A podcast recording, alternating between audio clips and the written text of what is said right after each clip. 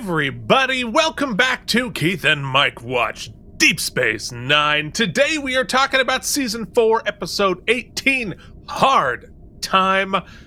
Mike, how's it going? Are you, are, is it hard time for you today? Hard time only in that I busted up my fingy.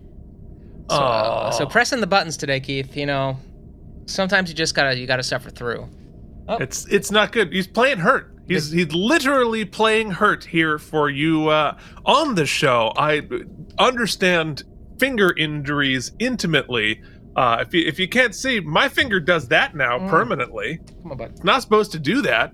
Uh, so uh, yeah, it, it. Luckily, I have never been a good piano player. Never will be a good piano player. So it doesn't make any difference.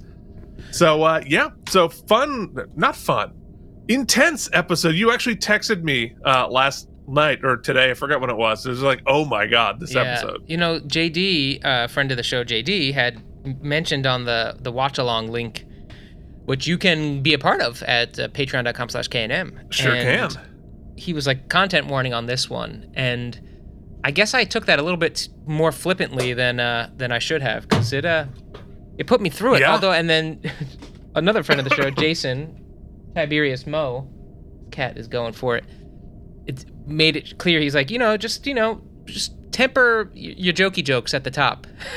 yeah, uh huh, uh huh, yeah. But so I'm I, glad I'm usually I, the one I'm who seen. does that. Yeah, I'm glad that I was seen, and so I. uh I figured something was coming our way, and I have a lot of thoughts. I've probably more feelings than I have thoughts, so it'll be good to articulate those today. I think that's fair. I've got some of both. Mm-hmm. This is a great time to talk about last week's episode of rules of acquisition. No, that's not Engagement? right. Engagement. Yeah. There it is. Well, we had some engagement at the end. That's right. We were fighting. I forgot. We were playing a fight, play fight. Oh, that's right. that's right. We were we were we were verbal wrestling, yeah. even though I don't think we actually had any. Nobody, at least we didn't snap each other's necks over some bread, Keith. We, I mean, yet, yet, give it time. We do like bread. That is documented. We do. clearly there's some bread, there's some gluten being eaten in our lives here. And uh, so we we had a lot of variation in your viewer ratings, which I think is very interesting. Joshua Cronin comes in with a 79, Jason Moe down with a 72. JD, uh, first off, the movie I was thinking of, Stop or My Mom Will Shoot, if you're wondering, uh, gives it an 89. Harry Pothead with an 80. Worf's Big Ol' Boot Shivs gave it a small all rating with 58 coming down, but it is buoyed by Kevin Miles, who gives it a 91. If you would like to leave your rating and review, you can just put it on the YouTube and I will read it. It's going to be fun. And if you want us to read your comment, you can leave us a tip uh, right there, the super thanks, whatever it is, and we will read your comment. So, so nobody uh, settled the debate. I think we come right and we kind of come right between us. Yeah, I think it. I, I, think yeah. On average, I think it's uh, pretty much right in, right down the middle. So you know what? Uh, I think Star Trek would say we're both right, but I think us would be like we're both wrong. Yeah, we we, we got what we deserved. All right, so let's talk about Hard Time. Let's let's get in which aired on April 15th, 1996. The top song, and this is where it's good that we fixed the uh, you know, fixed the clipping on the audio because we're going to hear Mike sing because you loved me, Celine Dion. Because you loved me. I got nothing. I have no comedy today, so you just got a bad rendition of the song. That's what for is that the one that's like for all my smooth that you schmeedy smile. For all my schmee that you schmada boo. But da da scoo ba doo ba doo. But up bop beep bop and dip dee. You left me high cause you believed I'm everything I am because you're smooth, yeah, like that. Right. I don't think so. I don't think that at all. But uh, no, somebody that's just somebody to- make that a ringtone. that's totally the song, right? Uh, all right, hold, well, hold on. Hold on. Okay, you get it. You get it. You, you, you pull it up. I'll keep talking. Okay. The top. oh my god, the top movie uh, was Primal Fear, the Richard Gere uh, film at that point. I mean, let me just confirm that it wasn't last week because sometimes I get, mm-hmm. sometimes I miss it. April, it is Primal Fear in its third week definitely a big old, big old movie. That's why I remembered it, it from was before. a big old movie. Okay, we're pausing the backgrounds now. We'd Okay. like to say thank you to uh, Jacques Ross uh, Jacques Ross. uh, for his cover of this song. Since I'm going to try to get away from the Celine version, but let's see if we can get the hook here. all right, all right.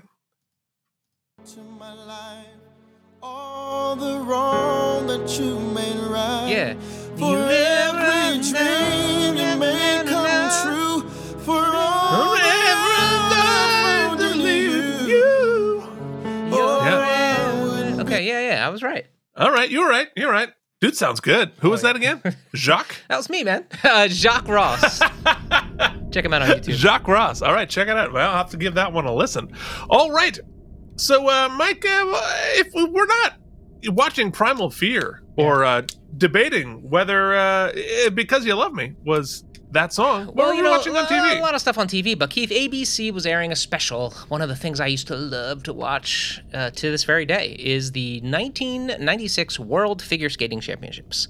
oh, don't I love figure skating. Yeah, I don't. I, I can't even ice skate, but I always have loved uh, figure skating, and just because this is what we do on this show, Keith. Okay, so uh, let, let me let me just put this in time. Okay. This is this because uh, you know Nancy Antonia was ninety two, Uh huh. right? So thi- is this early Michelle Kwan? Or- Michelle Kwan was the ladies' gold medalist. Yes, in the, in the worlds. Uh, follow, runner-up was Chen Lu for the silver. I bet you didn't know, people out there. I'm a figure skating fan. All you right, would well, never who- have so, guessed. Well, just so you know, the Americans also took home the gold in the men's singles. So uh, who took that one home? Oh, was that uh, uh, Scott? Somebody? No, uh, would it be Todd Eldredge? And uh, Oh. the Americans took bronze with Rudy Galindo. But Keith, unfortunately, overall, uh, we Hmm. lost the total medal race. We got second place to Russia. Russia still took in the most. Uh, Although that's always a running tally because if you're paying attention, this week Russia drops medals uh, right and left as they continue to discover all of their doping. So that's fair. That's very fair. Okay, well there you have it. That was what was on television on ABC. okay, there it is. Uh, you, you want to know? Hey, what was Voyager doing? Yeah. reruns. They're off for a couple weeks, so there you go. But in the hard hitting news, uh, once again, the Weekly World News obsessed with Billy Graham. Apparently, maybe he had an endorsement, Yeah, maybe. but uh, we're gonna find out about. Are we on the eve of destruction? Aren't we always on the eve of destruction? Yes, but l- I would like to like compliment Jesus's crown there. I mean, whoever went on that Photoshop was like instead of just giving the like the two barb crown Mhm. of mm-hmm. thorns, they really went for a, a full allotment. Okay, well, I, I can't find a way to find a way to make a rhubarb joke, so well, I'll workshop that for next week. Mm-hmm, mm-hmm, I mean, I guess after he put it on, he rued the barbs. Now keep waste your Not time even what we're doing yet. with trivial trivia. okay. I'm going to hell. So, uh, this episode was directed by Alexander Singer, and this is Alex's last episode of Deep Space Nine. Release the singer Uh, cut. who's- indeed. Last episode uh, that Alexander directed was Starship Down. It has a teleplay by Robert Hewitt Wolfe and a story by Daniel Keys Moran and Lynn Baker. Both of them their only Trek credit. This was once again a story submission. Uh, and according to IMDb, they were each paid the princely sum of $4,500 for the story by credit. Um, obviously, Robert Hewitt Wolfe, uh, longtime writer on the show, Lynn Baker- took not over. Mark Lynn Baker. Not Mark Lynn Baker. No, Lynn Baker. Just Lynn Baker. Uh, all right. So uh, anyway, so let's do some let's do some trivia now that we've done there. So this episode features a performance by Margot Rose as Kapar Rin, one of O'Brien's jailers. She previously appeared in the beloved The Inner Light as Kamin's wife, Aline. In that next gen episode, legendary next gen episode, uh, Picard is swept into an imaginary world for 50 years, just like O'Brien was swept. But it was a it was a happier world, but also experienced all of that time in real time. Um, both of them iconic episodes from their series. Inner Light, some people consider the best episode of Next Gen of all time. Hmm, okay. Well, you haven't seen it, so we'll have to. uh We should do the inner light at some point. When it was released in the UK, the scene in which O'Brien kills Ee'Char was edited to remove the sound of his neck snapping. Huh. Which is which is very annoying as as we're you know the uh, sound people. Jim and Sean weren't working on this at this point because they were doing Voyager, but they definitely Sean's duty would have been to create a re- realistic neck snapping sound. Yeah, and interestingly, I had a comment about that because I felt, and I would love to ask Sean, and we will because we will be doing another interview with him on the Patreon exclusive show, Yes.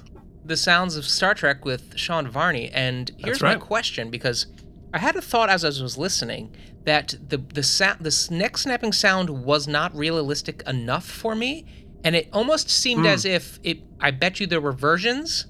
And network was like, Without a doubt. we need that to be not so gruesome. a, a lit yeah i'm sure i'm abs- i'm i'm sure uh yeah well speaking of sound of star trek uh I, I was i was messaging with jim he watched sean's episode Oh, and he was like, And I I'm want like- in on this sweet, sweet i'm interview. like "Y- y- you're welcome anytime buddy so who knows jim might come it was on. hard to hear his response though over the sound of just Emmys falling down the stairs there was true they're they're, they're always clanging together uh because he wears them around the wind, their- in his the neck, breeze. you know.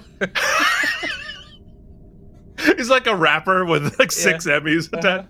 he, he can't barely stand up they're so heavy. Jim like lurching around on the floor forever. He's like they're all dirty. He's been wearing them for 30 years. Oh, all right. great. So uh continuing on the trivia robert hewitt wolfe was always a big fan of the story of this story and he tried to persuade Michael Piller to purchase it at the time, but Piller was interested, previous showrunner. Wolfe tried again in the third season, but again, Piller refused. Finally, in the fourth season, because Ira Steven Behr took over, he was able to convince Ira to buy the pitch and do the episode. Uh, wise decision. I don't know why Michael. Well, and that's like, you know, no shade on Michael Piller, but I think when we think of Deep Space Nine, we think of Ira's Deep Space Nine. Like that's everyone's go-to, and we're ju- we're just beginning, Mike. I'm so excited. We still have so much more to go. So the character of Ee'Char hadn't been in the original pitch. Robert Hewitt Wolfe himself added the character, and I guess by definition, the turn of the episode. He also introduced elements from a completely separate pitch that had been purchased, but never made it into production. Hmm. The other story concerned the discovery that Ensign Sito Jaxa from The Next Generation, the episode The First Duty and Lower Decks, uh, obviously important character because Lower Decks spun off new anime series. But anyway, uh, spoiler alert. In this story pitch, she was still alive. After being presumed dead, she would have been found held in a Cardassian prison since the events of the lower decks. This episode would have detailed her struggle to reintegrate into normal life and was basically a study of PTSD, post traumatic stress disorder. However, there was no motivating factor why Sito was suffering from the condition, so Wolfe decided that he had killed her cellmate, to whom she had become very close, that she had killed her cellmate. The episode was never produced, but when composing Hard Time, the idea of her killing her cellmate resurfaced in his mind, so he took that idea and imported it into the O'Brien story. That's some really good, just like writing, storytelling, mixing stuff together. Robert Hewitt Wolfe is an amazing writer. There's just no getting around it. So, and lastly, speaking of uh, Wolfe's writing process, Celeste Wolf, his wife, who works as a psychotherapist and is a Ah. licensed family counselor, acted as a kind of an unofficial consultant on the script. And I think you can tell um, that the treatment of PTSD here is done very realistically and and and incredibly well. And you know, not to harbor on it too much because I'm always talking about it, way ahead of its time hmm like our understanding, our cultural understanding of PTSD at the time, uh, and even just like therapy and psychology was very uh, minimal. You know, not for the therapist, but like the, the general cultural understanding, well behind uh, than where we are today.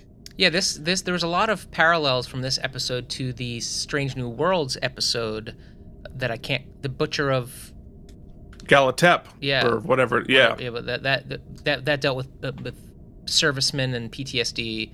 I, Yep. I think with not with kid gloves, but also very with a lot of maturation or maturity, Yeah. not maturation. Uh, and I felt this episode, They were like growing up. yeah, was was equally respectful. Yeah. yeah. Absolutely. Uh, you know uh, who is also uh, growing up nicely Mm. and uh, very respectful? Yeah.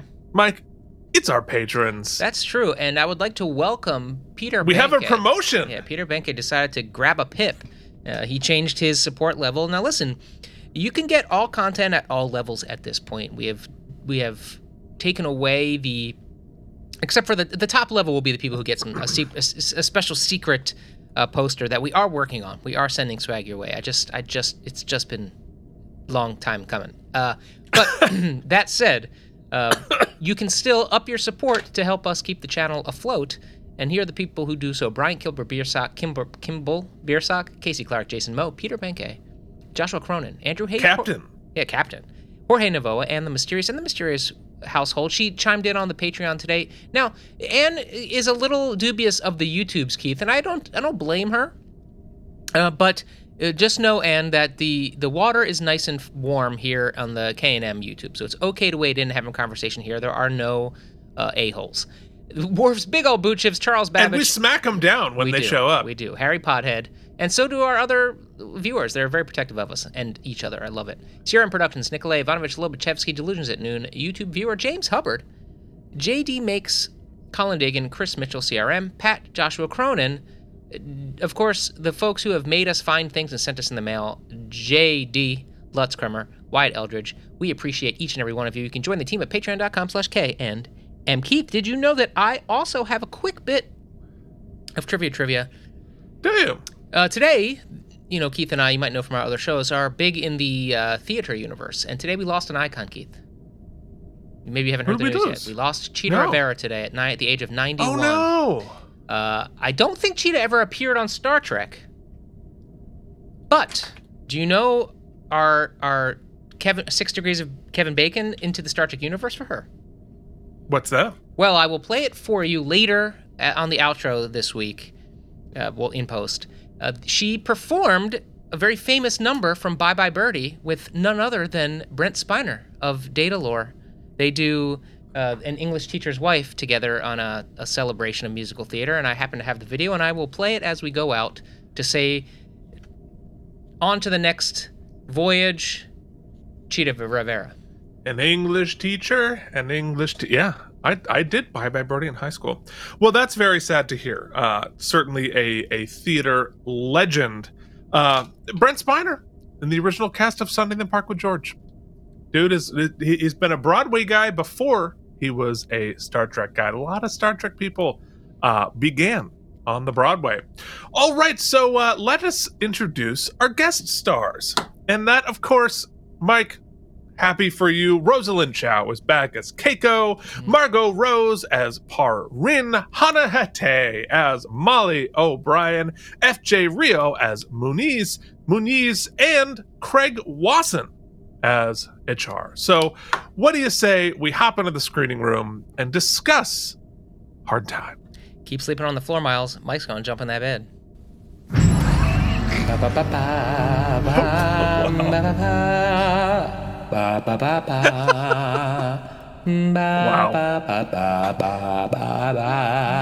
But are you're fine with them sleeping at your feet. Yeah, whatever he needs to do. It's like a poor traumatized man sleeping at your fo- feet, and I'm like, aha, window of opportunity. I mean, I'm not without compassion.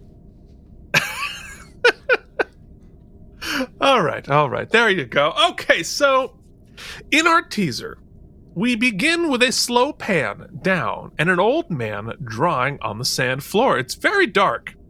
It- There's, it's not working. I can see that. I don't know why. I, I believe. Somehow. It's to happen. It's real. There. we There it is. Woohoo! All right. Didn't have to cut. Yeah. Did you see the moment there? Yeah. Folks, if you're wondering what it looks like, if Keith and Mike are like, should we keep going? Should we cut? I don't know if we're to have, hope we don't have to cut, but we might. It was that blank look on our faces. That's exactly what happens. Oh, what's up, Dee Dee? Mhm. So, uh, the old man is drawing on the sand floor. A decontamination beam crosses over him and wipes the sand clean. A door opens and two aliens come in, and we find out that the old man is O'Brien, and he's being set free after 20 years. O'Brien is thrown out of the cell, and we cut to contemporary O'Brien screaming as the aliens remove two gizmos from his head, and we see Kira is there. O'Brien is shocked to see Kira. Apparently, no time has passed. O'Brien spent 20 years in a simulated prison, and in reality, only a few hours have passed. But memories have been implanted into his head, and none of it is real. And O'Brien says, It was real to me, Bajor. Ma- Bajor? Major. well, I was mean, real. after 20 years, it, your speech, your speechifying is a little difficult. Is that what happened? Was I stuck in the prison of my own mind for 20 years? I think Mhm. my therapist would say yes.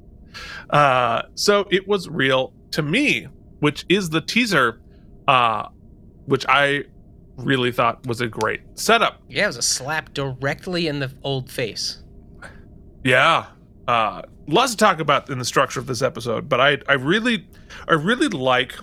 This is sort of like a general note before we get into it, but I, I really like that we begin in the aftermath because the aftermath is the story, Yeah. not the thing in it. Um, and I think a lot of times they would do the story, and then you know throw in a little bit of aftermath, but it really is all about the post part of the traumatic stress disorder. Though So I One- may argue later that I feel like maybe the in- most interesting story would have been some of the before, but we'll get there. Okay. All right. Well, we're gonna I find mean, out. I, I, I'm trying to shy away from like what I what I had what I want it to be versus adjudicating what it is. So I will try to stay on the second track, but do feel like we left some fruit on the vine. Did you want to see how we got caught and what the what he did? I feel like it's important only because, you know, we spent all last week with Ben being a defense attorney and uh, protecting uh, Worf's rights, and here we this guy just got put away for 20 years, enduring tor- like full on torture, and. Ben's just kind of like, oh, that sucks. I mean, I get the point that we couldn't get there in time. The whole point is that because you can do it this way, their method Right. of delivery was so fast and so rushed. But but also, how about like the aftermath, right? Like, was that uh, humane treatment? Was that proper? Clearly, we can't undo it. And my my fear is that I'm sorry, I'm getting way ahead of myself. But my fear is that we're next week we this we just like add it to the list of crap that happened to O'Brien, and we're not going to talk about it again. Well, I mean, I think from the standpoint, this is where we get into Prime Directive stuff, because what are we supposed to do? You know, other than like warn other Federation folks to be careful when you're there. Are you like, satisfied with the expl- explanation they give? That because it sounds like he just like he didn't he made a mistake. It sounds very much like that Singapore caning thing, which happened around this time, right?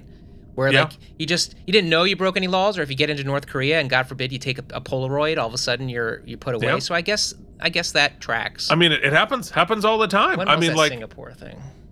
I mean, like if you were to go into North Korea, right? And we would try to work diplomatically to get you out, but once it's happened, right? Once once we've gotten you out, like diplomatically, what are we going to do? Like invade North Korea over it? No. Mm-hmm. And are we going to change are we going to like what what can we do other than like maybe sanctions or a stern talking to? But if you're already doing this the sanctions, like there's not much you can do. So it's like- interestingly, that that caning that I'm thinking of, the spray paint caning, Yeah. uh, that was 1994, so two years prior to this. And then Yeah. there's a lot of total recall in this as well, in my kind of sci-fi Mm-hmm. feelings, which was 1990. So maybe some. Yeah. So I mean, but I but I think in terms of like if you're expecting the Federation to do something, it's also in the Gamma Quadrant too. Right. Like there's just not a lot they can do other than get him back. And I we're not gonna suppose like even like the, if the teaser were him getting caught and it happening, is probably less effective than starting with the cold open of him in the prison cell. I I, I dig that. Okay. Yeah, all right. Yeah, I fix it. So in Act One, Sisko explains the situation to Keiko. O'Brien got too curious about the Agrathi tech and they thought he was a spy. By the time they found him, I found out about it, they'd already carried out the sentence, and that removing the memories might be impossible. Keiko can already tell that this is bad. So Kira and O'Brien come through the wormhole home, and O'Brien wonders if this is a dream and he's still in his cell. And right here we see an amazing composite shot of the station through the windows.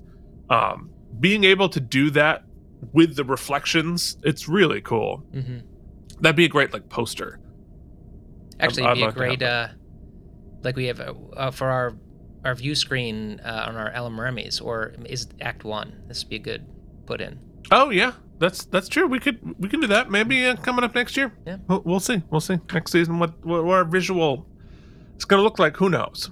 So uh, they arrive and Julian is there I, will, I want to put a pin in this. We'll talk about it later.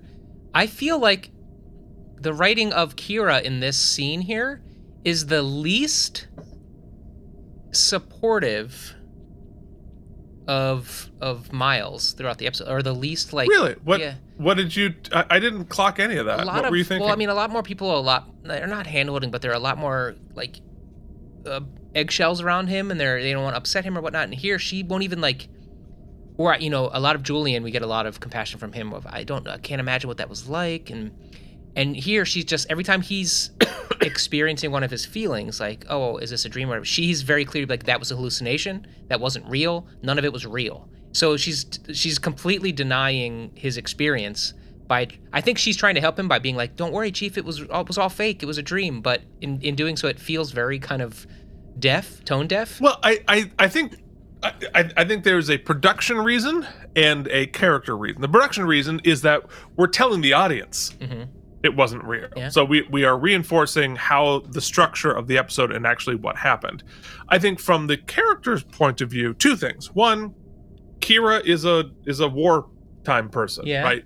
She's she's not she's not really a feelingsy kind of a person outside of her religious faith. Um, but also, unlike Bashir, who is trained in this type of a thing. PTSD or dealing with a situation like this. Also, this is brand new for her too. Mhm. She hasn't had time to learn and be briefed and like how this works, what's going on.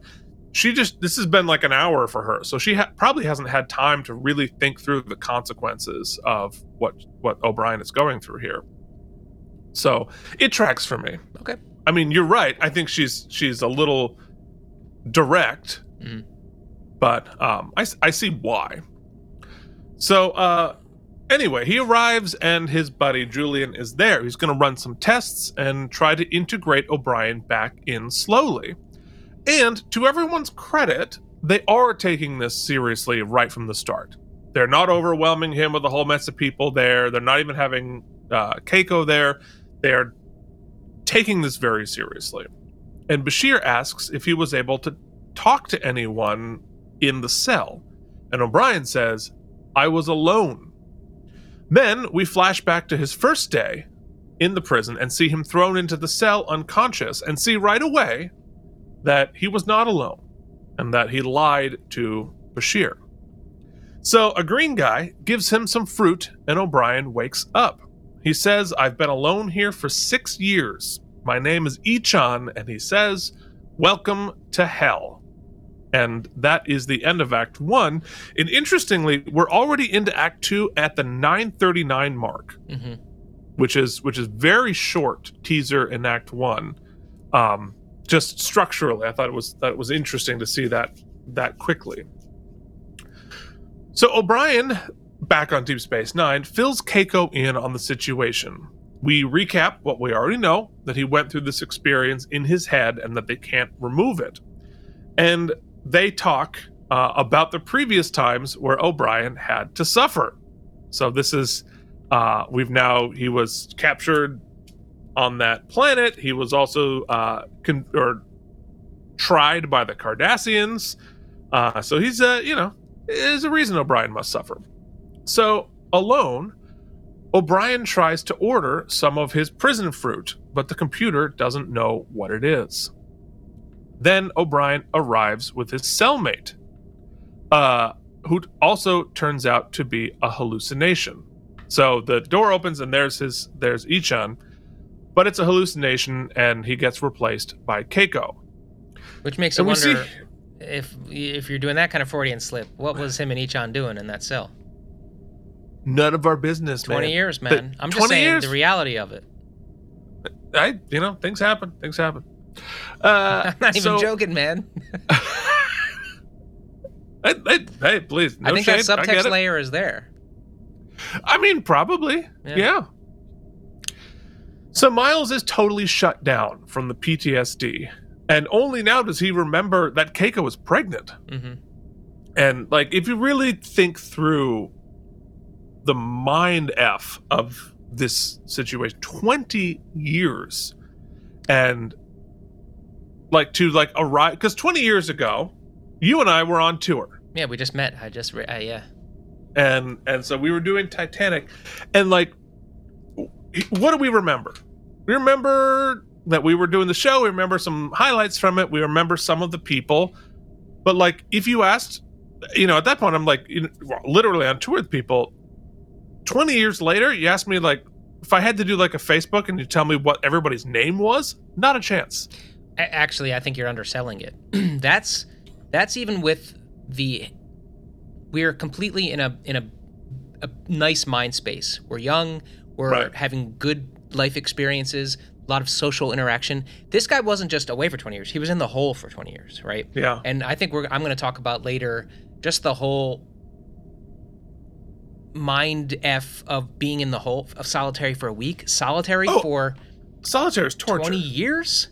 Although he wasn't, he was with Ee'Char. Well, yeah, which said he brings was. up a in, really interesting question. I'd like I don't think we're given an answer to. I, I have some postulations, right? So was Ee'Char a, a hallucination the whole time? Was he programmed in in order to keep him sane, so that they are not they are not waking people up and having them be full on insane? Because you go nuts in the hole for 20 Yeah, years with no for sure. personal interaction. Well, and it really begs the question. This is the larger question for the for the end of it Yeah, is d- did they want him to? Were they trying to torture him the extra level of breaking him as as Bashir like says? is but like is the death of him killing Ee'Char is that part of the story that is programmed? Did Right, he what actually have will? agency yeah, in that? What free agency does that? These are huge, important questions because they also waited till right before he gets out to do it. Right? Is that so? So you wonder, like, all of the guilt that he feels about having having done that. Did he really actually have agency in that? Was was that the programmed script? Mm-hmm. Yeah, like what a technology. Now, torture. this is the other. Th- well, man, we're just getting wait. We're jumping right to the end from the beginning. But correct me if I'm wrong. Didn't we discuss that the foundlet founders have this same technology and had employed Yep. it? And Yep. weren't we like, wow, that's a really scary thing they, they can do? And it just turns out other other people can do this too. Yeah, sure. I mean, why not? Uh, they're also in the same quadrant. We don't know necessarily that these this planet doesn't have isn't sharing tech with the Dominion. Yeah, this seems like a very dangerous weapon to be having. Super dangerous. And I like that they were just like, well, it's efficient. Yeah, I mean, and and like you can, well, and we really get into like prison ethics. What he went through, I think, is torture. Straight torture. Right, right. Food deprivation, being being trapped in a room, uh, and they point out there's like no bathrooms in there. Like, what's happening? Like, So hor- like an That's the absolute point I horror was making up top, right? It's not so much that we should have fought to get him back earlier. It's that we can't. How can we stand for? They tortured the guy. We're not going to fight for it.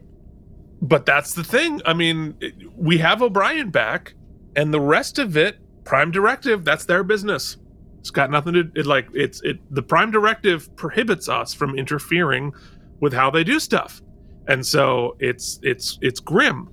But to get back to the ethical part of it, is like yes. So the the actual program that he made him go through is incredibly cruel and torture and and wrong. However, on the flip side, you serve a 20 year sentence, but you come out of it without having lost that 20 years. Right. So like if if I had, you know, if I murdered somebody now, did my sentence and came back and I was still 43, that's preferable than to come back and I'm 70, right? Because you get you get that part of your life back. Well, I mean, that's actually, I think, one of the most interesting questions asked here. What is you? What are you getting back versus what is lost? Right? Like, I don't. We're given. Well, the, and- I mean, I guess he's got some good drugs from Bashir at the end, but you don't. It's Well, but I but so, so I, I guess like to to pos- spin this up, right? Excuse me. If if you if you if the treatment in there were humane, okay And big if. reasonable, Yeah, big if. right? But you could serve it in your head and then just walk out the next day. I think that's probably that's more humane than losing those years in confinement. You just experience them internally, but externally you don't. Well, and the rest then- of your family doesn't. You- You're not punishing people who are innocent, Mhm. i.e., your family, your kids, or whatever, by deprivation. So this, so I, I, spoiler alert for the ending. I have a, a, a weird fascination slash ter- terrible, terrible inner fear of prison. Uh, um, and I think it's Hmm. because my dad made me watch uh, America's Most Wanted early on, and to this day, I love to watch America's Worst Prisons. Things like I just wa- I'm obsessed with solitary confinement, with prison, with the whole Yeah. I just can't wrap my head around it. Um, and so I guess the question becomes: if you believe that the losing 20 years plus of your life is the is the deterrent, right? Versus, are there other forms of rehabilitation that can be taking place there? Like for O'Brien, if if you believe that rehabilitation is the is the point of prison, then that then nothing is achieved. He's it's all lost. The, the, there's no Oh, oh, benefit for to, yeah, to the time. But had I'm- those 20 years in his brain uh, reenactment been you know like a re- some sort of a rehabilitation process he got his ged he got another degree like all those kinds of things then why Well, don't I- then instead of going to starfleet right why don't we just go to sleepy sleep for 20 minutes have tw- have 10 years of starfleet implanted in our heads and become a ninja while you're at it and Well, then then, you're- release you're us back. matrixing. yeah why don't we just matrix we clearly have the tech I mean, yes, and and I think that the the reality of it is we pretend like the goal of prison is is rehabilitation, but I think in practicum that is very rare. Yeah, Most at of the time, the- it's just especially in the united states yeah in the United States. I mean, it's a. I was going to say it's punishment. No, it's not even punishment anymore. It's just profit now. yeah well now yeah So, anyway, I'm not sure uh, what we're talking about, but it we're is- still in Act Two. Those are the really interesting questions about this, right? I Yeah. know that we're the focus is kind of his experience and the and the and the the PTSD and that is well handled, but I just think it opens so many questions. I'm really interested about the fight with these bad guys out here and with this technology that like we're it's what was the what was the episode where we were dealing with the the Jem'Hadar and we discovered, oh my god, not all the Jem'Hadar are bad, but then we sort of blow up that guy at the end and we're like, oh, so we're not going to deal with that tech that that O'Brien that Bashir was developing and uh, on the planet. And same to thing help here. to to help get them off the Ketracel Yeah. White. Uh, well, we're going to get more into that. Don't worry. Because here I feel Uh, like this tech is like big time tech. Total Recall tech is important, and we should be there should be repercussions for it. Well, yeah, but it's not ours. So that's and Yeah. Okay. I mean we don't have we don't have, we can't just steal it from them. Anyway, Miles doesn't want to draw with Keiko. So yeah, all right, whew, all right. So later we see O'Brien cutting up and portioning his food Yeah. into little pieces, like someone forced to ration might do. So they even in his simulation, they're starving them. Yes, yes. I mean, and that's and that's this is where you realize that It's all the, intentional torture. their objective is is to punish, not rehabilitate. That is very obvious that that is the goal here. So uh, Molly has a couple of lines and exits because you know. Then uh, the- Clearly, the, though, if you think about it, sorry, especially when dealing with people who are not of their, I mean, this he's an outsider. Clearly, it's a pretty effective tool to be like, yeah, don't f with us next time. Maybe. oh for sure, Yeah. that's terrifying. It might be uh, terrible torture and inhumane, but efficacy a plus. Well, and and think about They almost fact did away with him. They almost it- were able to like, oh, it only took 20 minutes his life, but they knew potentially he was going to go probably end himself. I mean, yeah, I mean, and, and they were able to do it so quickly, Mhm. right? So like we mark, you know, you get captured for a couple of hours, and the you know the guards come in and save you, right? But in this case, that two hours can be a lifetime. The sci-fi principle I feel that we left the writers left too vague and would have been better for the story, I think, because it would have kind of forced them to take a side, is we never truly find out whether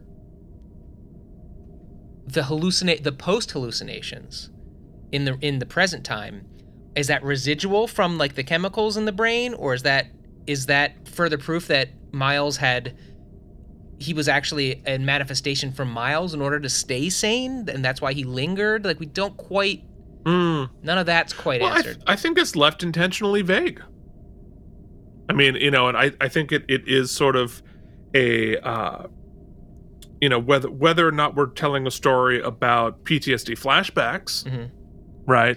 Or whether because he does that take makes him go away he goes away when Miles deals with the trauma a bit or at least That's right. the trauma That's right. Uh, however, he does give him antipsychotics at the end Mm-hmm. to prevent the hallucinations. So I don't know. I think it. I think it's an interesting question.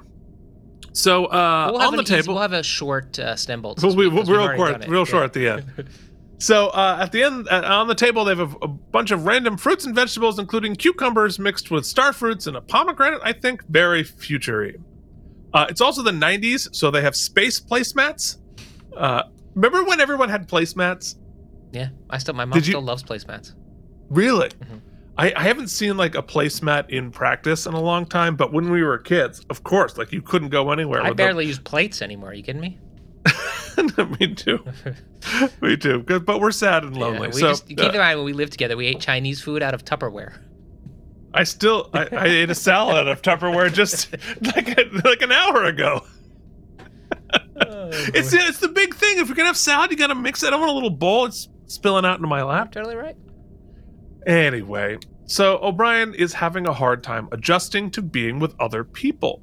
He's getting three sessions a week of therapy, which is great, though I might bump that up to seven at the start. Uh, and the food, we have some continuity issues with the food on his plate, which is now different, but he starts stuffing pieces into a napkin, and Keiko reminds him he doesn't need to be rationing. And he says that the guards didn't always remember to feed him. We flash back to his cell, and Ee'Char shows him where he hides his food. O'Brien, who is now bearded, asks how Ee'Char survived, and he says by uh, drawing on the floor with geometric shapes.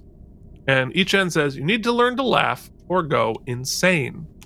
So he really is kind of here to function as the keep you sane device. hmm Later that night, at Deep Space Nine, Keiko wakes up to see that Mike is sleep.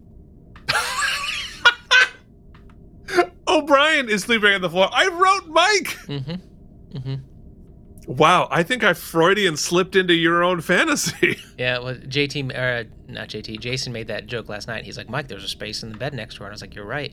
Now, interesting thing here. Uh, let me get, let me, I took a lot of screenshots of this. Uh, one, great partner because she puts the blanket next to him and takes care of him. right. Two, you could argue a good partner would probably lay down with him on the floor and try to share the experience. But then I had the thought that that could be dangerous. I think, yeah, I don't think she should. No. That could be dangerous. You know, you said that maybe the the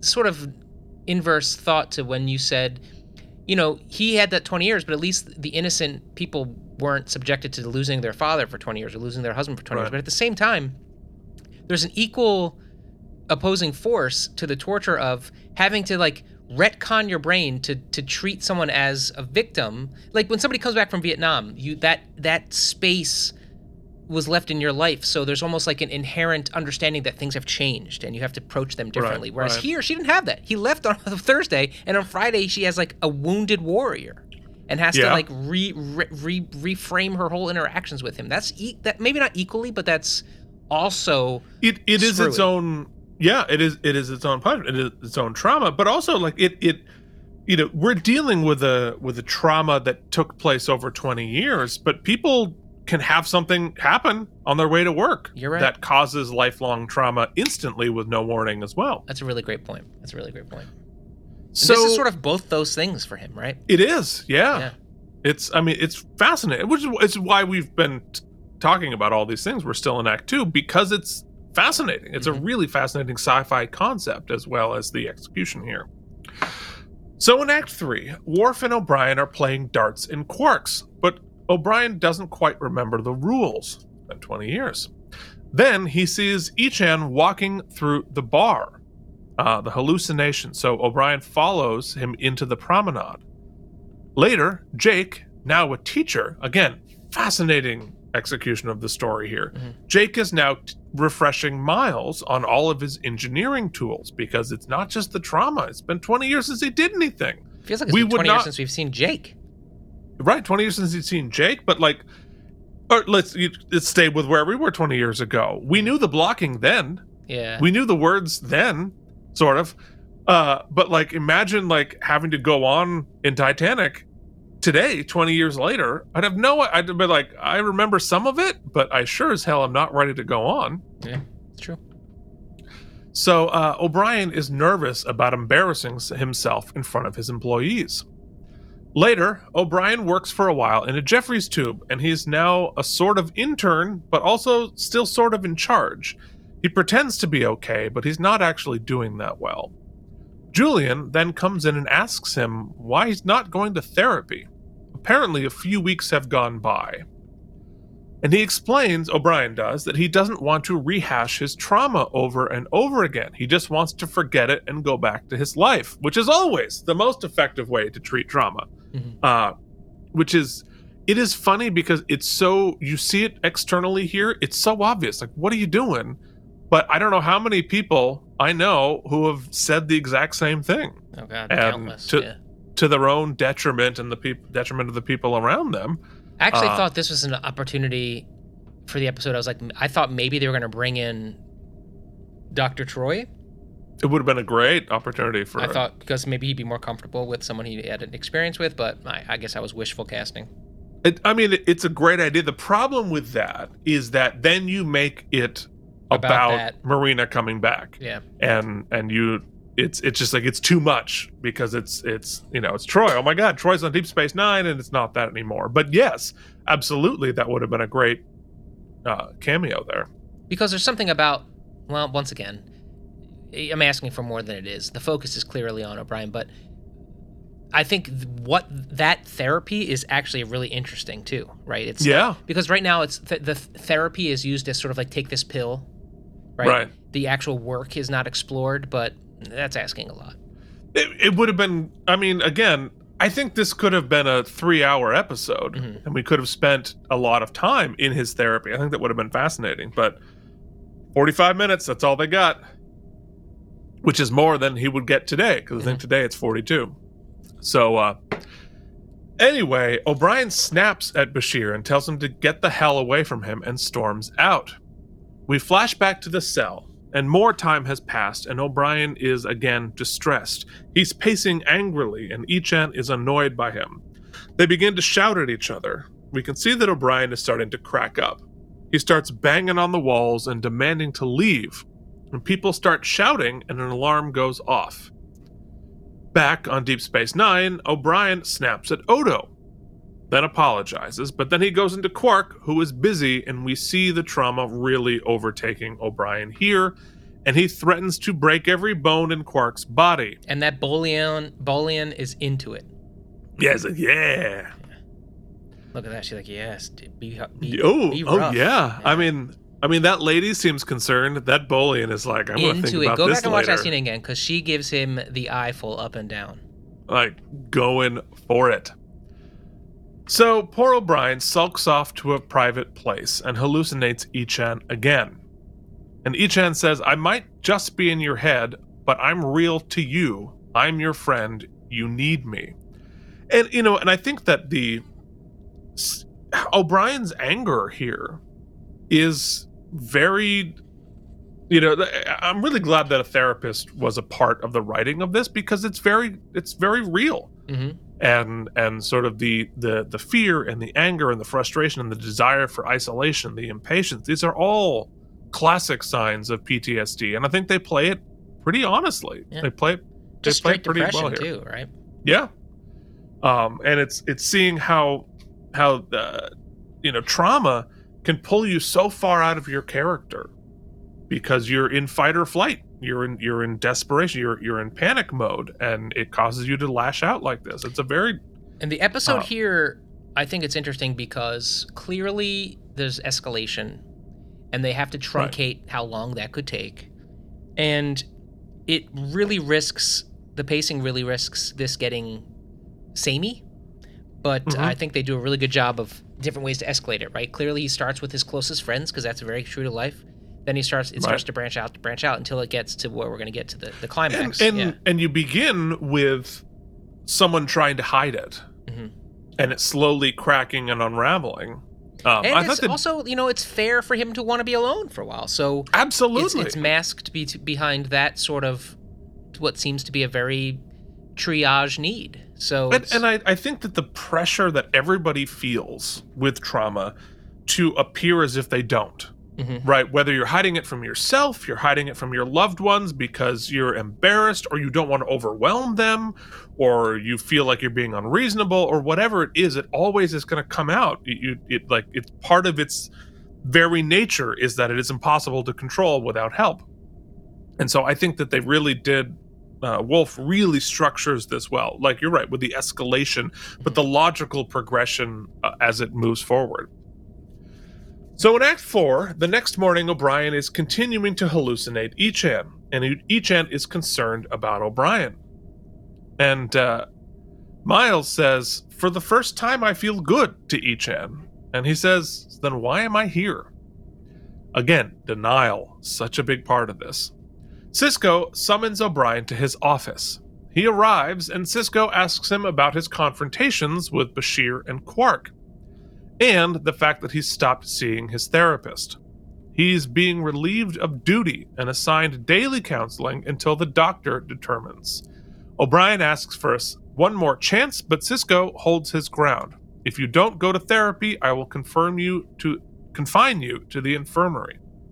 Um, missed opportunity to be more overt in the writing here, but I see it in his the subtext because there's a moment where where where Sisko's like, you know, I wish I could give you this extra chance, but I can't. Right, my hands are tied, and I feel like part of that in my head canon. I wish he had said it out loud though. Is of all the people on the station, Sisko actually has direct one-to-one empathy because didn't Sisko get zapped into an alternate universe and have to live an entire life, live, die, and watch his son live and die, and then get zapped back to reality, and everybody else around him is just like, nah, as if it never happened. So Sisko actually kind of went through the exact same thing.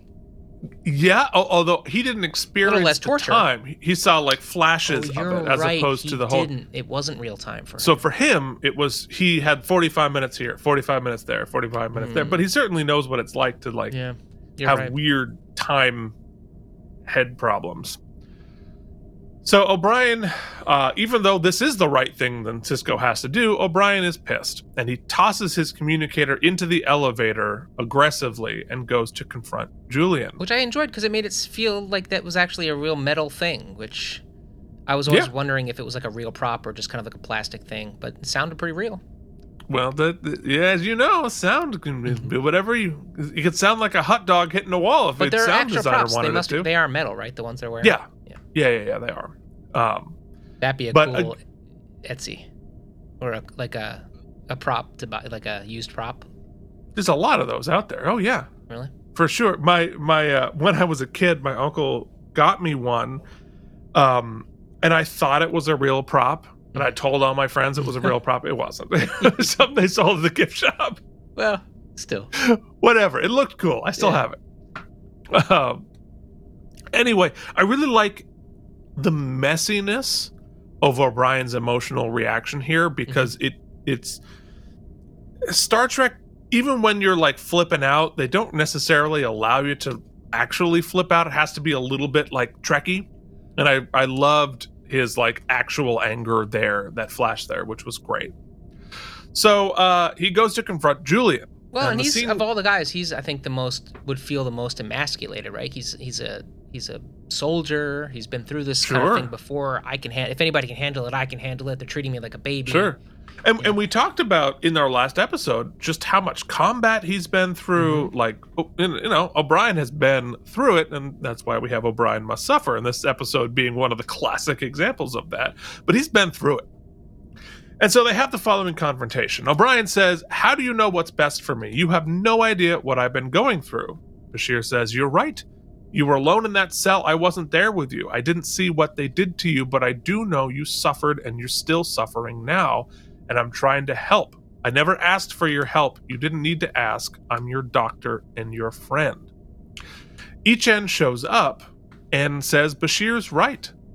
O'Brien says, Don't you get it? You're not my friend, not anymore. That O'Brien that was your friend died in that cell. Bashir says he's not dead. He doesn't, he just needs a little help, that's all. Stay away from me. I don't want your help. I don't want your friendship. I just want to be left alone. Um, again, classic PTSD. Des- the desperation to be isolated. So Ee'Char continues to chase O'Brien through the station. You know, sooner or later you'll have to tell someone about me. Like hell I will. You can't run from me forever. You're dead.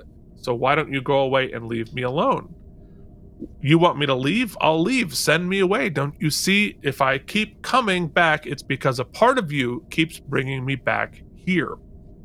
Um, you know, again, trauma, right? It's like you literal trauma speaking to you and chasing you, and he's like literally chasing him through the station, which is, you know, it's such a good sci-fi metaphor for the Mhm. experience of that. O'Brien finally arrives home. He's been walking for an hour. Keiko is worried, and Molly is there asking him to look at her drawings over and over again, and he snaps and starts screaming at her. He finally comes to his senses and is horrified. So he goes to the cargo bay alone and starts smashing through the containers with a giant wrench. Uh, I didn't see any Cassidy Yates stickers, but I know you were looking, Mike. Mm-hmm. Then he sees the weapons locker and unlocks it and grabs a phaser. He turns it up to kill and aims it at himself. That was like Um, maybe one of the darker sequences in Trek. It's got to be. Oh, for sure. I was like, I, mean, I don't know that there's ever been like a straight suicide scene before, like this. I don't think so. Certainly not of one of our major characters. Like grab phaser, intentionally turn to kill, which you clearly boop and then put under Yeah. chin. It's very overt. Yeah, I mean it's it, it's not and it's not unclear what's happening here. Um so in Act 5 before he shoots, O'Brien uh Bashir finds him. You don't want to do this, chief. The hell I don't. Look, I don't claim to know what you're going through, but whatever it is, it's not worth dying for. You don't understand at all. I'm not doing this for me. I'm doing this to protect Keiko and Molly and everyone else on the station. Protect us from what? From me. I'm not the man I used to be. I'm dangerous. I nearly hit Molly today, and all she wanted was a little attention, and I nearly hit her. And oof. Tough. It's really tough stuff. So Brian then finally mentions Ee'Char. He admits that he was with him for all but a week or two of his sentence. We flash back, and old man O'Brien is still suffering. They're both starving, and they haven't been fed in a long time, the longest time yet. They go to sleep, but something is off. O'Brien wakes up in the middle of the night to see Ee'Char sneaking some food that he's secretly hidden. He gets up and attacks Ee'Char, and they fight until Ee'Char's neck snaps. O'Brien, unaware that Ee'Char is dead, grabs the food and deduces somehow, this is a wormhole for me, Mhm. that he was saving it for both of them. He returns and discovers that he has killed his friend.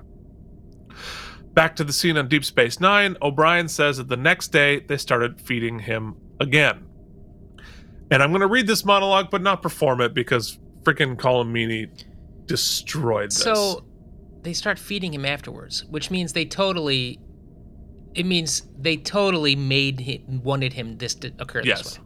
yeah. So I I think in my head canon, this is part of the story. Yes. That is the the sentence. I think that everybody sentenced to this has an Ee'Char and eventually kills him before the end.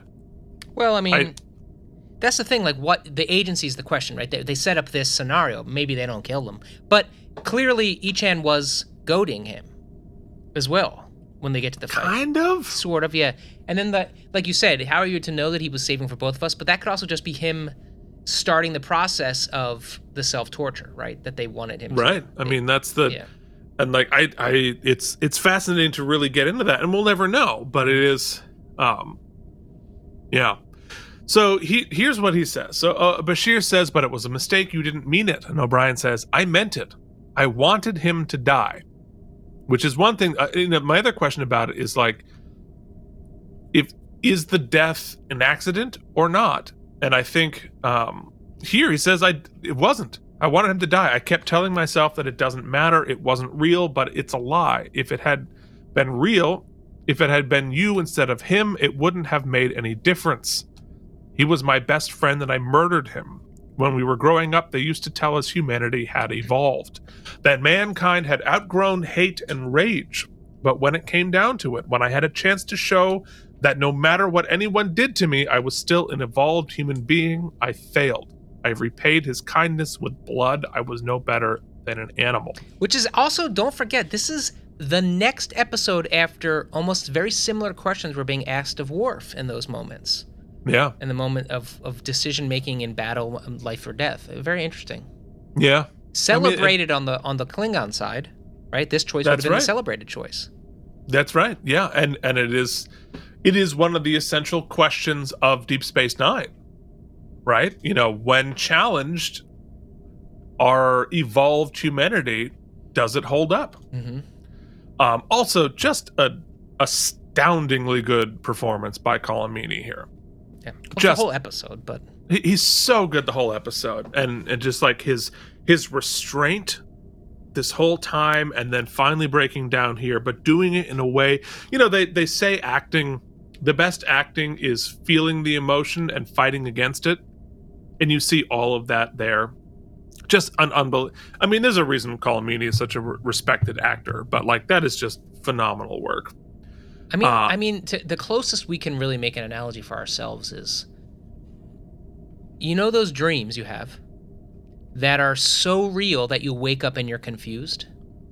yeah Just multiply that by a million, clearly. And what if in that dream you did something that you just didn't think you were capable of doing? Right? Yeah. Like, imagine murdering somebody in a dream, viscerally, one of those, and you wake up and you're like, oh my God, I didn't even think I was capable of that. Right. This and is- then you start you're questioning, like, well, I just imagined that. Why did I imagine that? Why did I, hmm like, how did that get into my head? What was I doing? It's fascinating. So uh, Bashir responds, no, no, no, no. An animal would have killed Ee'Char and not had a second thought, never shed a tear. But not you. You hate yourself. You hate yourself so much you think you deserve to die. The Argrathi did everything they could do to strip you of your humanity, and in the end, for one brief moment, they succeeded. But you can't let that brief moment define your entire life. If you do, if you pull that trigger, then the Argrathi have won. They will have destroyed a good man. You can never let that happen, my friend. And I wrote down here Wow has Alex Siddig profoundly improved as an actor Yes. here as well. Well, and also the trust in him, right? I mean, you saw what they were writing for him in season one, and here in Yeah. season four, they're like, clearly he can handle this. Because let me tell you, the compassion, the empathy is not just in the character, like you said. They- Clearly, it is performed, and it is superb. Like any questions or kind of on the fencings, feeling of staleness maybe in this episode that I was feeling for a minute of just like considering maybe if there was more interesting stories they told. All of that totally wiped away by the by the collaborative performance here because everybody on the on the on the station is very good and pretty. I, I love the choices they made to write everybody very compassionate towards Miles, and they showed Yeah. great yeah. way for the wife to proceed, great way for his his co- also want to shout out his colleague that he's the boss of his his underling Yeah. when he's in the Jefferies tube and he's like, Estelle, I'm getting a hold of it. And the guy, like, with humor, still gave him a pat on the back. He's like, I'm sure you'll be running this place in a week. Don't worry about it. We've got your back. And I'm like, that is excellent scene, Yeah. excellent compassion showing here. But nobody compares to the way Siddig performs this. It's it's just exquisite. and and I think that as a as a as a general note about the message of the episode, and I, I'll say it here because he mentions it in the mo- in in what Bashir says. Uh because they tried to strip you of your humanity, and for that one brief moment, they did succeed. And that the the the number one most damaging part about trauma in a lot of cases is the fact that you did have a moment where it went wrong and and and that the the, the hardest part of trauma is frequently guilt Well, I and mean- and shame and that and that his that is what is killing him here. It's not the it's not suffering it's not being hungry it's not any of that. It's guilt and shame that he feels. I think that, oof, well, we we generally wear our feelings here. I think that that is, and I am not. I have no experience. When you think about the military and you think about war and you think about people coming back from war and you think about people who've had to do atrocious things, kill people, maim Yeah. people, kill Sure. civilians, kids, women, things like that, under a flag, right? Justified uh, under the act of war, but when you get to your base humanity, what separates us from the beasts, right? I don't care what your justification is. I don't care if you're just killing a Nazi, right? At some point in your sort of psyche, there's that all of your, the very fiber of your being is like, was that, do you do that, right? Is that, Yeah. You know, I, I couldn't even watch, I was reading that story about the new humane uh, gas that they tried to kill that oh my god guy yeah with, and you're just like, humane sure look, I can find in my heart the reasons why the death penalty makes sense, right? Just like on its face, why like the type of people that should deserve this. But then when you hear about the act of it happening and you're like, this just doesn't feel right. It's that it's a Yeah. core thing. And to have been forced or chosen to or whatever to override that core ignition initiative I don't know. That's what trauma is, right? Well, absolutely, and that's and and like you know, there are many traumas, accidents, and and and and injury and pain and that kind of stuff. But I think the the the stuff that is really the most destructive is when you get forced to compromise yourself, right? And and and and and even you know, you, you take it outside of like a war or or prison, like and it's like the the most traumatic thing for victims of sexual abuse is the feeling like they were a part of it in some fashion. Mhm. and it's the guilt and the shame about the confusing feeling that kind of stuff. And that is like in a lot of ways the worst kind of trauma. And and which is why this is about not about he was cold and hungry and alone. It's his like i said it's the guilt and the think shame that's an and that's what needs to be taken over there. when we're talking about trauma a lot, especially in our society and a lot of the things that you know the power dynamics at play. yeah for you know, sure a lot of times I think people overlook uh, make overlook or make an assumption about the agency of people who are being uh, preyed upon and Right. abused, right? Thinking that at at any given time you have just the ability to say, "I don't want to do this anymore," Right. or if you're a, right. a young child who is being uh, taken advantage of, and oh well, they could have just run and told a friend or a family. Like the power dynamic plays into that. absolutely you know? and and the and the people who do that to themselves the worst are the people The victims, the victims yeah. and and that is part of the of the inherent And that's before you even get to then everybody slut shaming people or not believing people or that's just a whole other layers of the the onion. the ex, the external trauma of not being believed Yeah. of being held responsible for something that's not your responsibility but like as a therapist your job your primary job is to get that person to realize they didn't have the agency there and that and to work through and I think ultimately being seen and not normalizing but destigmatizing back in 96 like this episode does is its Yeah. greatest strength and I think we'll Yeah. talk about that more. I mean, it's it's absolutely handled beautifully, and and Bashir knows exactly what the issue is here. Mhm. The issue is he feels so bad because he did have a moment where he broke down, and and that's what he has to work through. He has to forgive himself for that problem there. Anyway, um, O'Brien. Uh, or Bashir takes the gun and Ee'Char says, Be well, Miles, and disappears. Later, Bashir gives O'Brien some antidepressant, anti hallucination medication, and he knows he's going to have to keep up his therapy. Which I loved the fact that, like, you're beginning a process here, not ending the process. And that is real life. Uh, but then he returns to his family, who are grateful to see him. And that is the episode. Whew, we've talked about this a lot, but we have plenty more to talk about in our after show show.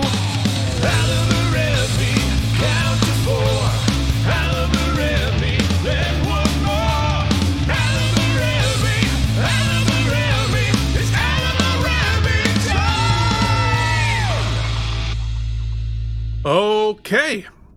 So uh let's talk about wormholes in the plot. Yeah, I mean, I guess you're gonna you got you got there's some specifics. My one specific is silly, but you know, like it's just production stuff. Like obviously, if 20 years and you were starving for any given period of time, there'd probably be some visual differences in in uh, in in your look. What what what, what, are, you- what you talking about? Um, I always love when they make a chubby Tevye and you're like, I thought they were starving. like, what's he eating? Uh, but also more more so, it's the vo- vo- vocal choice. Like, just because you've been in Solidarity for 20 years, all of a sudden he got an old man, old man O'Brien voice, which was like, why are we doing that? Okay, so that's my trite ones. Uh, somewhat ch- tongue in cheek. And then yeah, I guess it's just all the fruit left on the vine. I'm gonna put in wormholes, uh, even if it's intentional. There's a lot of questions about the legality and the torture aspect of it that don't really get addressed. But I guess Bashir does at the end, so I'll allow it. That's about. But that's other than that. I mean, it is what it is. I mean, I was looking for there to be more into the symbolism of the what they were drawing, but that was just meditated practices. I don't. You know, I'll let you talk about the. There is some ambiguity as to like what was intentional on their part. Right, right. And which I think that is the which I, I think is okay. I think it's intentionally ambiguous, like his agency in that situation. Hmm. You know, he clearly experienced it as if he had full agency. hmm But we don't know externally whether he really did. And is that not the exploration of trauma? yeah. Right? We we all think we experience it as if we all had full agency in a lot of the trauma that we went through. If I hadn't have stopped for that sandwich, I wouldn't have been hit by the bus. If I hadn't have worn that thing, that assault wouldn't have happened. If I hadn't whatever. And I think we all believe just by default that we have way more agency than we actually did and part of the work is realizing is being able to adjudicate that more objectively.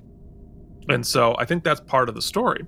Uh you know for me the only sort of wormhole which uh, you know and maybe that's part of maybe that's part of the thing is that um it's just him assuming that Ee'Char was saving food for both of them. Hmm um which again why did he assume that? I don't know. Maybe that's as part of their relationship. Maybe that was part of the pro- programming. Maybe he needed to feel bad about it. Like maybe that was his own guilt after having killed Okay, him he so, yeah, thought he because must let's have say been that their intention is to f with you as much as possible, right? Which is pretty Right. clear that it is. Yeah. Because they were intentionally starving them in this simulation. Well, then, if they make it thus that he wasn't, am- it wasn't ambiguous that he was clearly stealing from him, then it's probably more possible for you after the fact to be like, well, he deserved. it. I needed. To, He doesn't I needed feel to as survive, bad. right? Yeah. I needed to survive. But if it was no they needed to stick the dagger in his heart Yes. even more and if is the guilt part of what they thought of as the rehabilitation or the punishment, right? If Or we're not actually taking the 20 years from you, then we're going to make sure to enact we're going to make you hate yourself Yeah, some suffering must take place. Which is you know it's, it's all very catholic right? And it's you know it's it's ah, fascinating. It's absolutely fascinating. So i'm not sure it's a wormhole or not. Let's talk about Besma, and i think it's pretty fairly clear. I mean, the the monologue, Colm Meaney's performance, but I I'm to throw my weight behind Siddig here because for me, as much as it's an exploration of trauma, right? And it is, and PTSD, and it's also a really amazing meditation on empathy. And Mhm. you know, it really could have been, like I said, difficult for people to even comprehend. Like, like Kira made me fear the episode was going to be about people not quite understanding his trauma. But instead, Right. what it turns into is a group of people not understanding it, but trying to be open and available to supporting it. And almost, there's almost no one, there's no conflict of anyone who just like doesn't get it or not. No, everybody's it, trying their know? best everyone genuinely is trying their best Even Quark, right? Where you're like, oh, is he going to sell him out? They don't do a comedy beat. He just tells Sisko what's up because he's Right. worried about him. I, I think it's just beautiful in that way. Yeah, agreed. Agreed. Yeah, and for me, I'll just, you know, Colm's monolog Mhm. right? And and and seeing the restraint he had as a performer to go 43 of the 46 minutes never breaking down. Hmm always holding on to always holding on to it. And then you think like he's he's not gonna maybe he doesn't have the ability whatever. And then boom there it is. And like oh there goes your heart. It's crushed and it's dead. And So, as part of your trivia trivia, let's just like spend one minute and then we'll jump into stem bolts, which we'll sum up quickly. Let's just do a thought exercise of okay, so clearly there was conversation about not having the hallucination character follow him into. And do Right. we think it was a good choice to have him? Do you think it was effective? Oh yes, Yeah. absolutely, I do. Um, because like it's you know, it, you have this ability to physicalize, to manifest PTSD as something visual, Mhm. and like it's sci-fi. That's the whole point. Is is you're able to do this, and I think you, I think you could have done this even if it weren't sci-fi, but I think to have a physical manifestation that appears to have agency, but it's really just your trauma speaking, and you know, I I think for people who have gone through it, and, I'm certainly a person who has, right? It's not a person talking to you, but damn, does it feel like it has agency sometime? Mhm. And and boy, do you feel like you're in a conversation, you're in a battle with it as it's, and it is literally following you around, commenting on everything you're doing.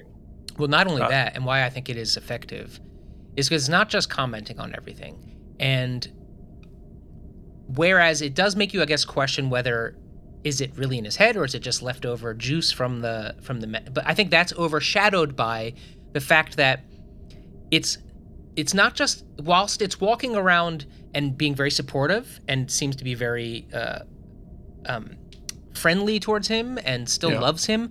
All that's doing is serving to haunt and torture him because of it's More making guilt. more guilt of what he ended up doing. Right. So I think it's you like you said, it's a great way to anthropomorphize the the actual trauma. Yeah, yeah, for sure. All right, let's hand out some self-sealing. Let's do stem so with bolts. a segue that is very empathetic in its own nature. oh, we knew we missed one. We knew we missed one. We're gonna hear Oh, just the end it of it, folks. Here's some stem bolts. Hell yeah. Oh, you're close.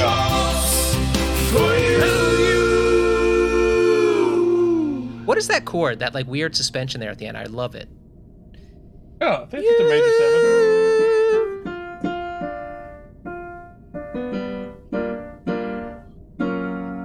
It's sort of like a basically a, an F major seven. There's like that one suspended like it's it's yeah. Oh, yeah. The blue note. What's the blue note? So yeah, it's it actually sort of like an F sharp minor major seven. Yeah, it's cool. Yeah. All right. Uh, yeah. Okay, it's speaking of obsession. Okay, so listen. Once again, balls, right? Just balls. 96, coming off a courtroom drama where they're like, let's just do something completely we've never done before, like with that uh, camera device. And here it's like, let's go deep. I mean, it's an interesting. It's not even about prison and torture. It's not even about that. No. But No. but it says so much about it, right? And Mm-hmm. I, I, want to be careful not to over Keith it, which is remember how yesterday I was last week I was like, oh, I'm just like ma- making it about something I don't think it's about. But it but it is right. Like the best work leaves that empt- oh, that negative space where you could. There is somebody. I would say this. Definitely, the people. There's more people in the writers' room that have your very stark opinion, very firm opinion on the death penalty and torture, than not. I would say. For sure. But since it's not about that, I don't think I won't spend too much time on it. Although I just feel like it has a it it it says it without saying it. Right. Yeah. It's clearly torture and it's clearly inhumane and it clearly almost killed a man. Yeah. Especially solitary confinement, which I just find to be the most torturous of all torture. It's torture. It's just flat torture. Okay. It- You know, we talk. I often commend for, especially where it is in ninety in the ninety firmly in the nineties and what media was like in the nineties, the very normalizing of a emotional male to male friendship that they do Mm. with Bashir and O'Brien, and I don't think we can overlook overstate how different that is than a lot of ways comedy handles it. Right. Even look with how they tried to do Joey and Chandler later in Friends, and even then it had it was so jokey jokey, and we couldn't like just like tell each other how we feel. We had to like Right. Well, I mean, there's there's like this. It's like half like homophobia, Yeah. like oh yeah, we're dudes, which is like laced in And you know. I think it's you commented weird. on it a few weeks ago, maybe last week, when um, uh, Keiko comes home and they have to break up a little bit, and we couldn't even just like overtly be like, "Hey, man, it sucks that we can't hang out anymore." You, th-. but here we drop all of that because this is the most beautiful, lovely way to express empathy between friends and and but and they have Bashir do it. Like horn-toed Bashir from season one is now this like right. fully three-dimensional, cultured, empathetic. Well, yes, and did did I not tell you that Bashir was gonna? They're Yeah. gonna fix him. and he does he isn't doing it. And what's beautiful about this episode too, in that is that he he's it's he's not just doing it as his doctor. He doesn't hide behind doing it as his doctor. He says overtly, "I'm your friend, and I love I care about you, and I like I want." And it's just so great. And it's as much about that empathy as it is about trying to give an analog for people to understand this type of tour. It's clear that they consulted with people who understand this at a fundamental level and Yeah. were discussing ways to express it that regular people could kind of understand. Yeah. And you know, the O'Brien must suffer trope in this case actually I think hurts the ep- hurts the message because it can happen to anybody. This Yeah. trauma isn't reserved for people who have been tortured or have been through like the well, worst it's of the worst. it's not O'Brien must suffer. It's we know Colm can handle this. Yes, true. They say as much, right? That's that's that's really the Yeah. story behind O'Brien must suffer is I just mean we in the dialogue Colm about it, this. it, it can Yeah. get easily get just tossed in that bucket, and it's not really just about that. Um, it's not about that at all. It's he can handle it, and he is the everyman, and so right. I think it's saying, Exactly right. Yeah. you know, he's a family man, and he, he he to his daughter, to this cute little Molly, who's still trying real hard not to look at the camera. Yeah.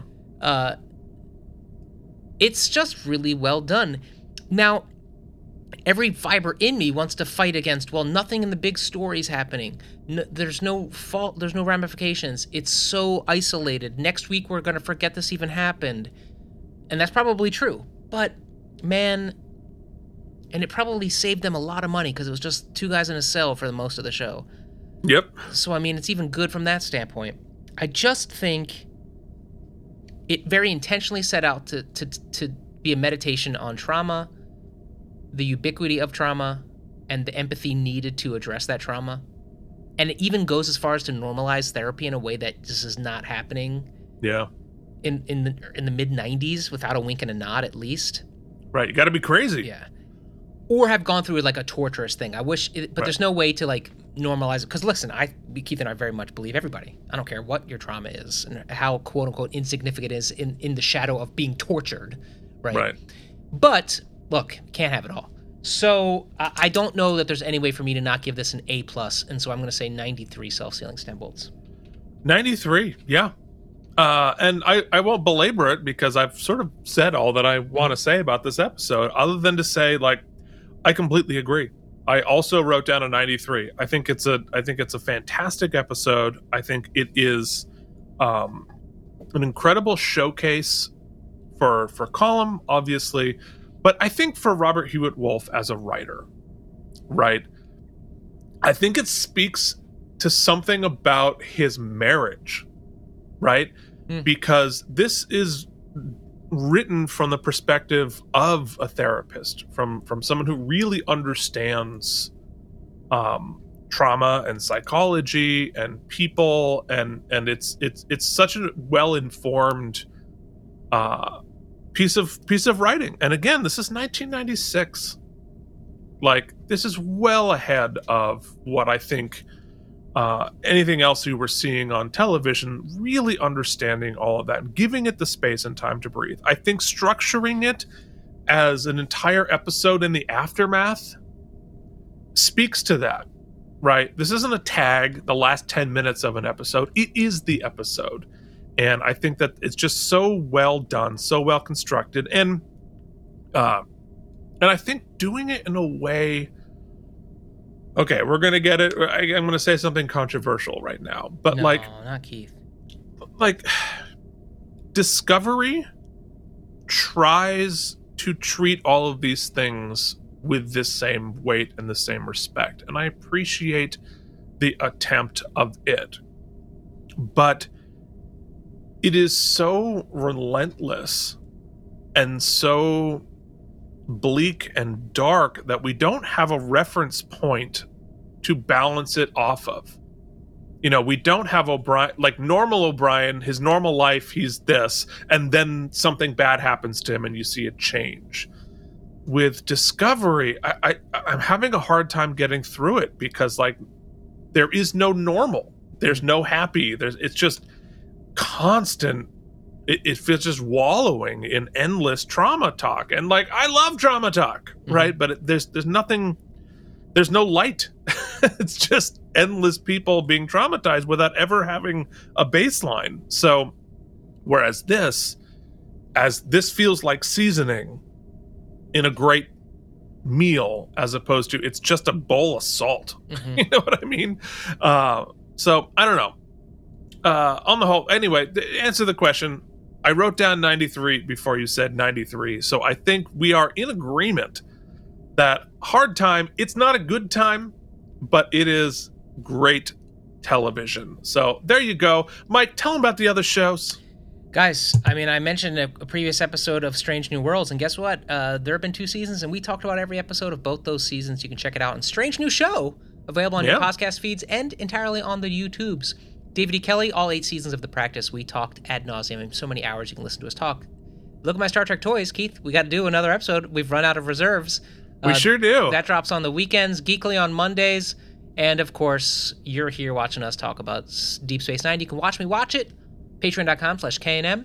We're gonna do uh we're gonna do something fun for the patrons coming up soon because we've got the time in our schedules. We've got to do it. We promised it's coming. Uh, we'll we gotta watch something. Pick a movie or something, Keith. It'd be fun. Yeah, it'd be fun.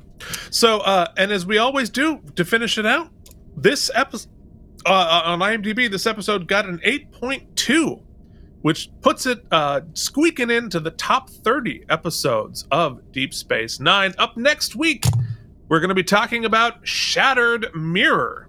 So here we go. We will see you back then. Till then, you have been watching Keith and Mike watch Star Trek Deep Space Nine. This is Chita Rivera. And that's my Rosie. I'm so glad she chose me.